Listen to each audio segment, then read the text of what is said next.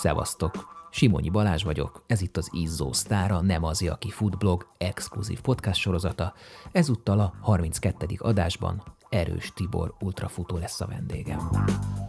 Aki hallotta az első részt, tudja, hogy ott az élet dolgairól beszéltünk, az első futólépésekről és a tehetségképesség kibontakozásáról. Itt a második részben konkrét versenyekről, hozzáállásról, műhelytitkokról és mindenről, ami Tibor futásához kapcsolódik.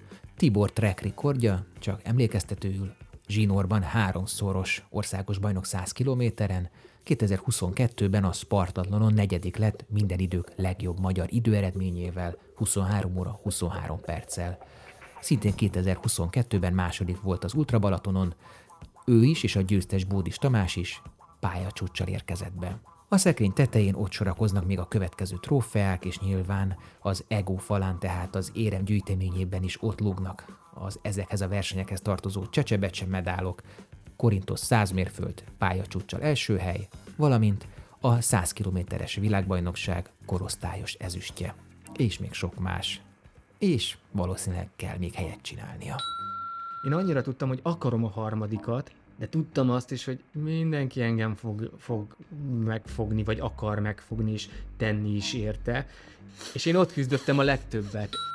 Hogy egyszer egy olyan mezőnyben, ahol mindenki majd ott van, akiket én, én, én eddig csak így néztem, és most ott vagyok körülöttük, hogy egyszer úgy, úgy velük futhassak. De Az ilyen volt már egyébként, hogy... Nem volt, soha apa, nem tudsz másról beszélni, csak a futásról. Tehát én ezeket kapom ö, ö, ilyen helyzetekben. Ez nagyon érdekes, mert ugye amiatt kezdtél futni, hogy a, hogy a gyerek, Igen, gyerek ö, ne ilyen, ne a munkától átitatott stresszes fickótlása. Fickótlása, igen. igen. És most akkor milyen fickót lát? most egy teljesítménykészszeres, győzni akaró. Arra emlékszem, hogy én a Zoli mögött voltam szinte hát mondjuk azt, hogy utaztam rajta, de én, nekem ez ne, eszembe se jutott egy ilyen, ilyen gondolat, és ő rám szólt, hogy nehogy azt hitt, hogy itt utazhatsz majd rajtam. Mert én tényleg úgy vettem fel azt a, azt a meszt is, hogy úristen, mint a, mint a vasember. Tudod, én képzelek magamhoz gyártok ilyen dolgokat, mint ahogy a, a kívánságfa, a hegy, a víz. Hát én ezt megkaptam kórházba. Megérte fiatal ember ennyit futni?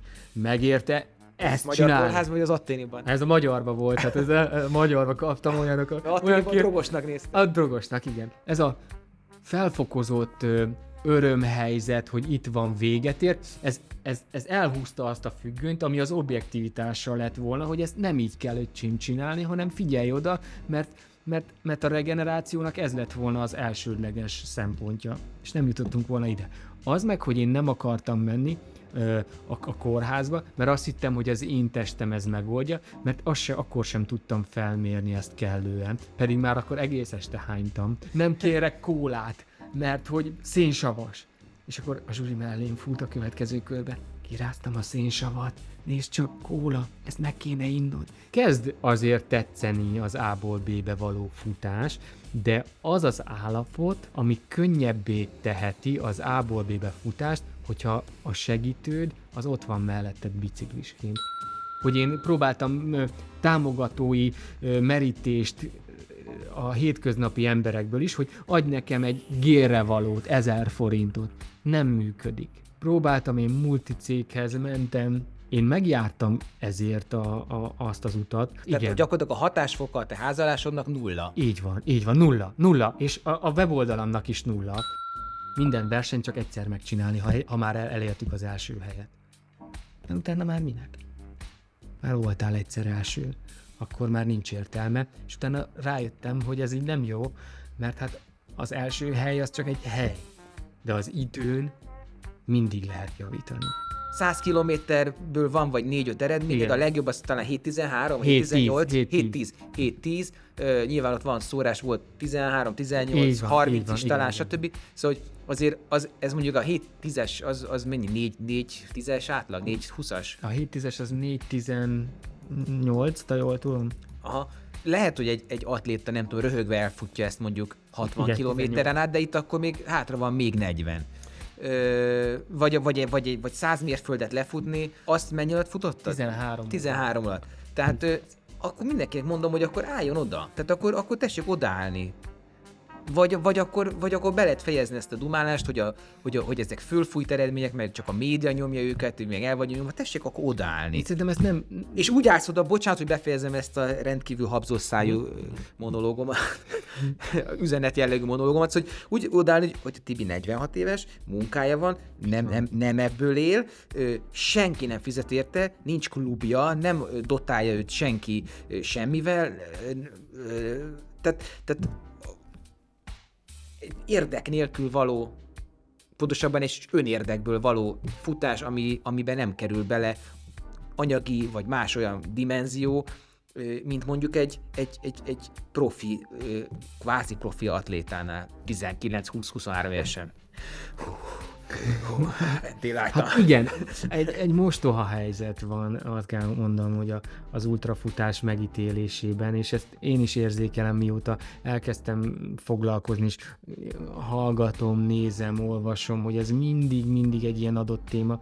Én azt tudom, hogy ahhoz képest, amikor 2016-ban elkezdtem futni, kocogni, és ahhoz képest most, hogy hol tartok, hogy ebben mennyi munka került bele, hogy én ilyen távokat végig tudok ilyen teljesítménnyel futni. És nekem nincs, nincs előéletem, nincs sportmúltam, nem ezzel foglalkozom csak, hanem, ahogy a Balázs is mondtad pont, hogy hanem a magam egójában, egója miatt csinálom, és, sosem fogom tudni megadni a magyarázatot azt, hogy egy, egy pályaatléta ö, tényleg tudna-e ilyen dolgot. Én azt hiszem, hogy tudna, csak nem teszi bele ezt a munkát, mert miért tenné, hiszen semmit nem kap ezért.